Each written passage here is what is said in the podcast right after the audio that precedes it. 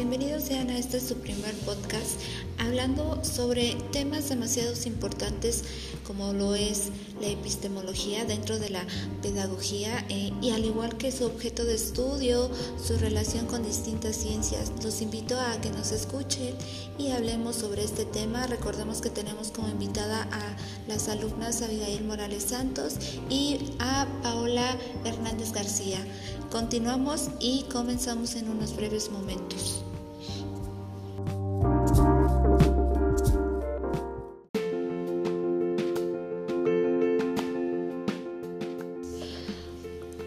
Regresamos amigos y continuamos con este tema que es súper importante.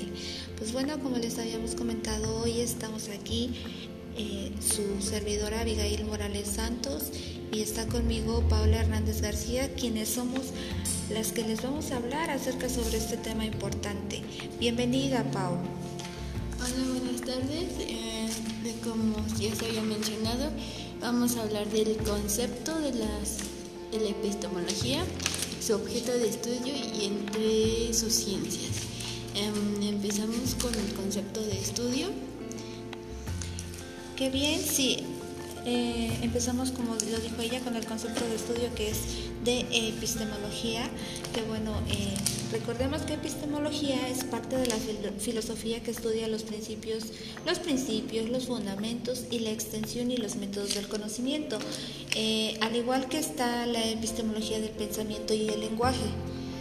Que la epistemología del pensamiento y del lenguaje es un proceso complejo a través del cual el ser humano construye modelos perfectibles para la comprensión de su entorno, de sí mismo o para la interacción con otros. Como si se dan cuenta, todo se lleva a través del ser humano en la construcción de distintos modelos para mejora en la comprensión de su entorno. Al igual que, como les podemos mencionar o podemos compartirle, tiene ciertas condicionantes en la construcción del conocimiento. Uno de ellos son los elementos que identifican a una sociedad, como lo pueden ser su lengua, su sistema de creencias, sus modos de producción, su historia y su cultura. Todo esto conlleva a tener una gran cantidad de matices y variaciones y modificaciones que se realizan en cada subdivisión de la sociedad, esto ya sea dependiendo su localización gráfica. También contamos con el siguiente elemento, que es los elementos que identifican a los seres humanos, que este es un punto de vista por su actitud para conocer, su capacidad de realización, de conceptualización, memoración y verbalización o del lenguaje.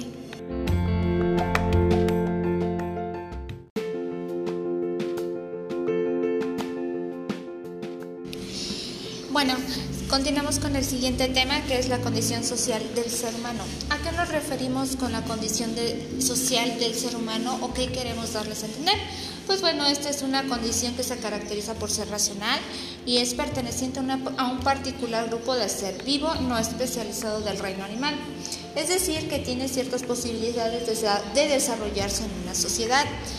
Por ejemplo, el hombre, si tiene una especialización más allá de la biologista, pues da a conocer a través de su capacidad intelectual o su capacidad racional, es decir, el desarrollo de sus habilidades, como el desarrollo de un lenguaje y de un método para registrar el conocimiento a través de la escritura. Luego nos vamos con la condición humana, que en este existen al menos dos tipos de condiciones, de condicionamientos, que lo predisponen hacia el conocimiento. La primera, las capacidades físicas e intelectuales que tiene cada sujeto, que normalmente son homogéneas, casi todos. Cada ser humano cuenta con una inteligencia que podemos llamar normal, la cual desarrolla en su vida cotidiana. La segunda son las condiciones que tienen que ver con el tipo de comunidad. En esta es en la que se desenvuelven y vive el sujeto y el tiempo en el que le ha tocado estar en el mundo. Las condiciones históricas y sociales, cada uno vive de manera particular. Las concepciones de la sociedad acerca de la vida vigentes son de nuestro marco de interpretación de la realidad.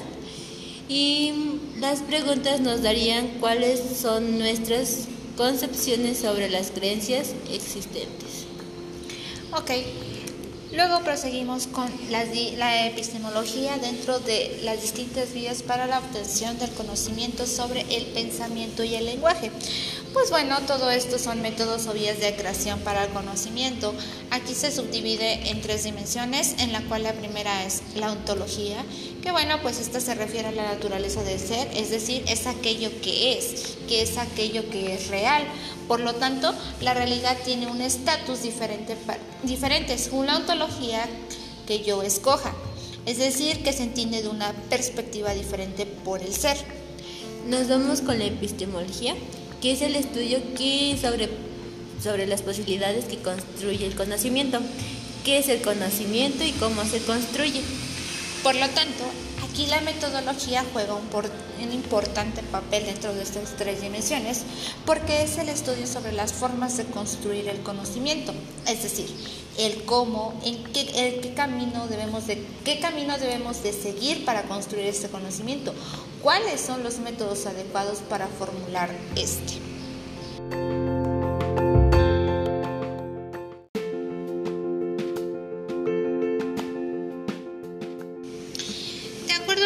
Anteriormente, la epistemología se radica o se relaciona con distintas ciencias, como cuáles. Pues bueno, a continuación les vamos a mencionar ciencias que se relacionan con la epistemología y su significado de cada una de ellas. Comenzamos. Falacia.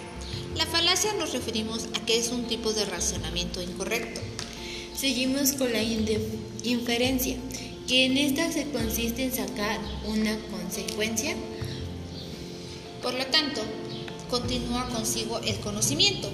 ¿A qué nos referimos con el conocimiento? Pues bueno, es el hecho de captar o tener una idea de una cosa para llegar a saber sobre su naturaleza y su cualidad. Así misma se caracteriza por una combinación de análisis y síntesis. Seguimos con el análisis, que es un proceso de pensamiento en el cual se descompone el todo de sus partes. Por lo tanto, la síntesis es un proceso de pensamiento en el cual se reúnen todas las partes para conformar un todo. Seguimos con las corrientes del desarrollo del conocimiento. Entre ellas encontramos el racionalismo, que en esta se busca adquirir el conocimiento apoyado en el razonamiento. Después continúa el empirismo. ¿Qué es el empirismo? Pues bueno, este busca adquirir el conocimiento apoyado en la observación. Por lo tanto, el empirismo se subdivide en un método y una técnica. ¿A qué nos referimos con un método? Que es el modo de hacer algo sistemáticamente y con orden. En la técnica es el conjunto de reglas sobre la aplicación de los descubrimientos de la ciencia. Después continuamos con el concepto. El concepto es el contenido significativo de una determinada palabra. La definición es fijar la claridad y la precisión lo que es una cosa. Mientras que la teoría es el conjunto de conceptos y constructos interrelacionados de distintas definiciones y proposiciones que se presentan en un punto de vista sistemático de los fenómenos con el propósito de explicarlos y predecirlos. Recordemos que la epistemología con relación a la ciencia también podemos encontrar pues el método científico, que esta consiste en una serie de pasos que sigue a la ciencia para alcanzar la verdad. Por lo tanto, el método científico intenta descubrir la verdad objetiva del mundo real.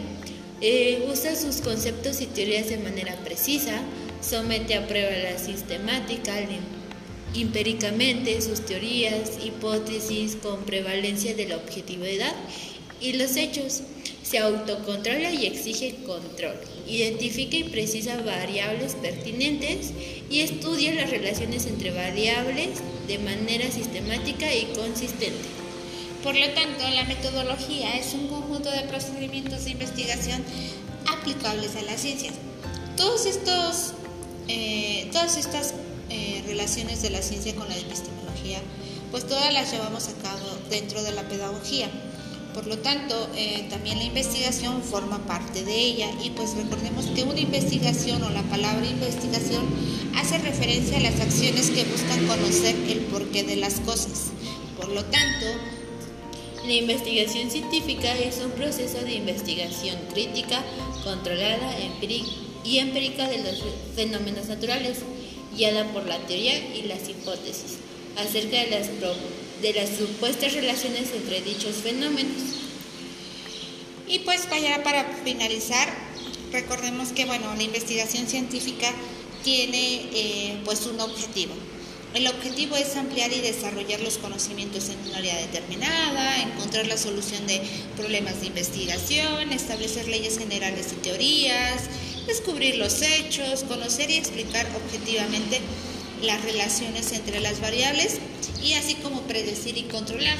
Pero al igual como tiene un objetivo, una investigación científica tiene características. Las características es sistemática y controlada, objetiva, heurística, que es sujeta a discusión, empírica y replicable. Por lo tanto, pues los componentes que conllevan a una investigación, pues es el problema, o en este caso el obstáculo, o la idea que nosotros queríamos investigar, la hipótesis, el razonamiento y el experimento, que es en este caso la observación o la prueba de fuego que tenemos que invertir en esto. Por lo tanto, pues relacionado todo con esto, la epistemología y las diferentes ciencias que conforman parte de la pedagogía hacen pues una pequeña introducción acerca de lo que queremos conocer sobre esto, acerca de lo que vimos en esta pequeña parte de esta materia, y que pues en fin siguen más temas y subtemas, pero pues esto es la pequeña introducción que se lleva aquí, y pues aún continúan más temas interesantes, pero pues esos temas serán explicados por otros compañeros.